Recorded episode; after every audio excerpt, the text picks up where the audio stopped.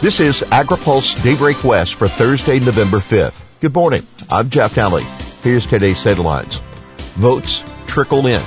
Election and virus impact exports. Fudge, a possibility for House Ag Chair, and stimulus, government funds on the to-do list.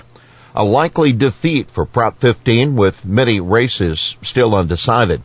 The Proposition 15 tax measure has been losing ground as ballots continue to be counted. At the time of the writing, a narrow majority of no votes, 51%, beating out the 48% voting in favor of the proposal for increased property taxes. Republican David Valadao currently holds the same margin in his lead over incumbent TJ Cox to win back the San Joaquin Valley congressional seat. In a statement yesterday, Cox called for patience as each vote is counted. He said, we've been through this before. In 2018, my race wasn't settled for 30 days. Also in the Valley, Republican Representative Devin Nunes has expanded his lead over Phil Arballo. Early results showed a surprisingly close race. On the state side, Assembly member Susan Eggman is maintaining a comfortable lead over her Republican opponent. Eggman, who is terming out as the Assembly's Ag Chair, is running for the Senate counterpart representing a mostly urban district in Stockton. Senate Ag Chair Cathleen Galgiani held the seat until terming out as well with a replacement committee chair yet to be named. Assembly member Chad Mayes has a wide lead in defending his seat in Riverside County. Mayes, who left the Republican Party after a controversial vote to renew the cap and trade program, is running as an independent and fending off a Republican challenger. Neither Trump nor Biden bodes well for California exports. The latest Beacon economics report shows the pandemic will be a continual drag on the California economy, along with the rest of the world until a vaccine is in wide circulation.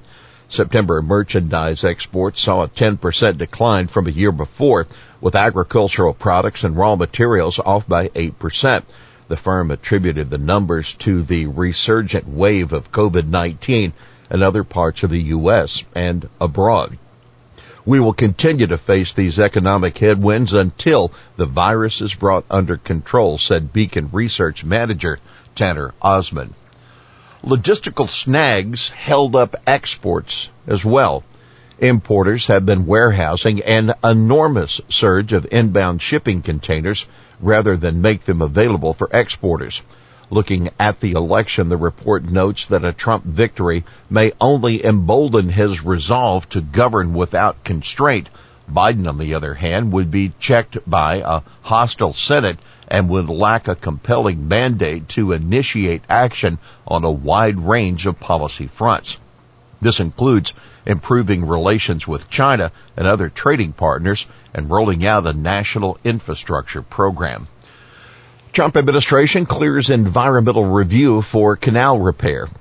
Pre-construction work has begun for repairing a 33 mile sag in the Friant Kern Canal that according to the Bureau of Reclamation.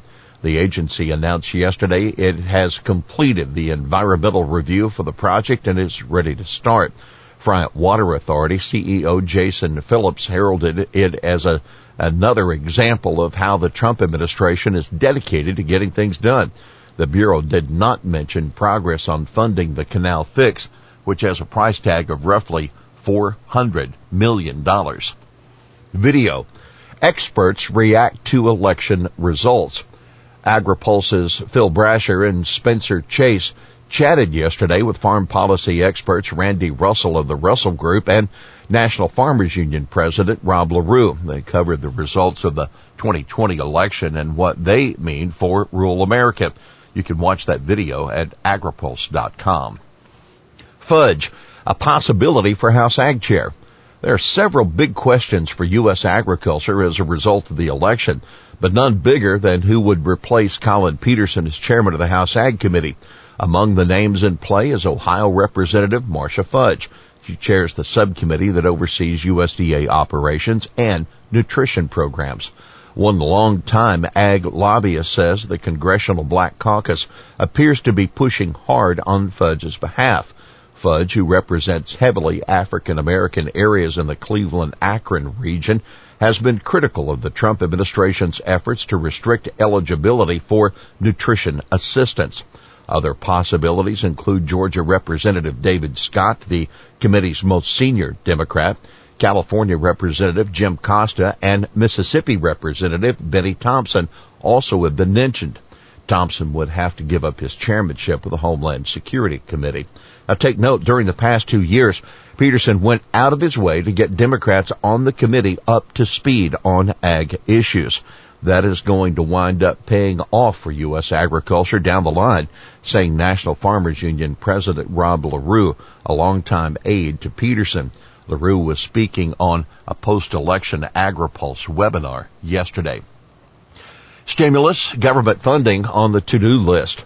Senate Majority Leader Mitch McConnell told reporters in Kentucky he wants to pass a new stimulus bill before the end of the year, saying partisan passions prevented a deal before the election. With Republicans in a strong position to retain control of the Senate and Democrats losing seats in the House, McConnell potentially has more leverage over the negotiations in the lame duck. Certainly House Speaker Nancy Pelosi is in a weaker position than she was before the election when polls were suggesting Democrats would expand their House majority and take over the Senate. Getting a deal still won't be easy and it's not clear what ag provisions would make it into an aid package and how Peterson's loss could affect the talks. Peterson authored a detailed list of provisions that were included in a House passed aid bill. Now take note.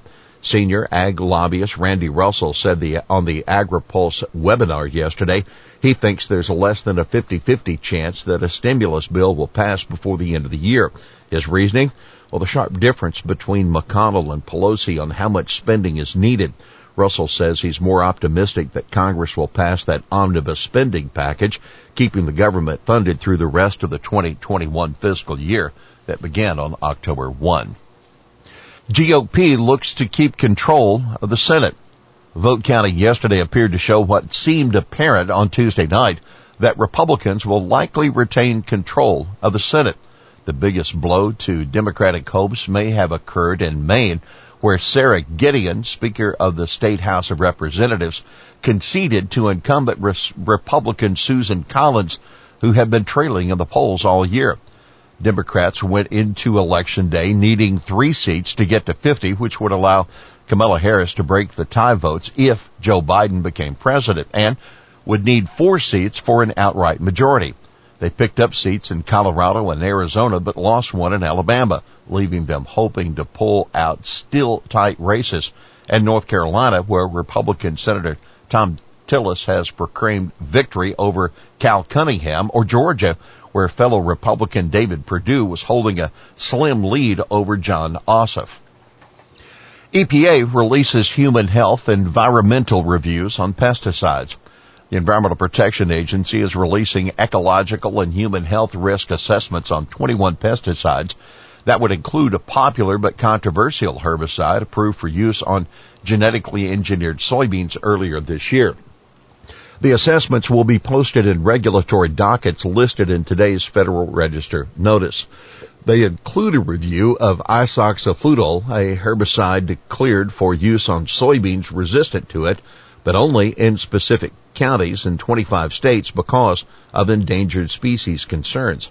Environmental groups have criticized the agency for approving the herbicide without going through the normal notice and comment period, which involves seeking input in a Federal Register notice. Here's today's He Said It.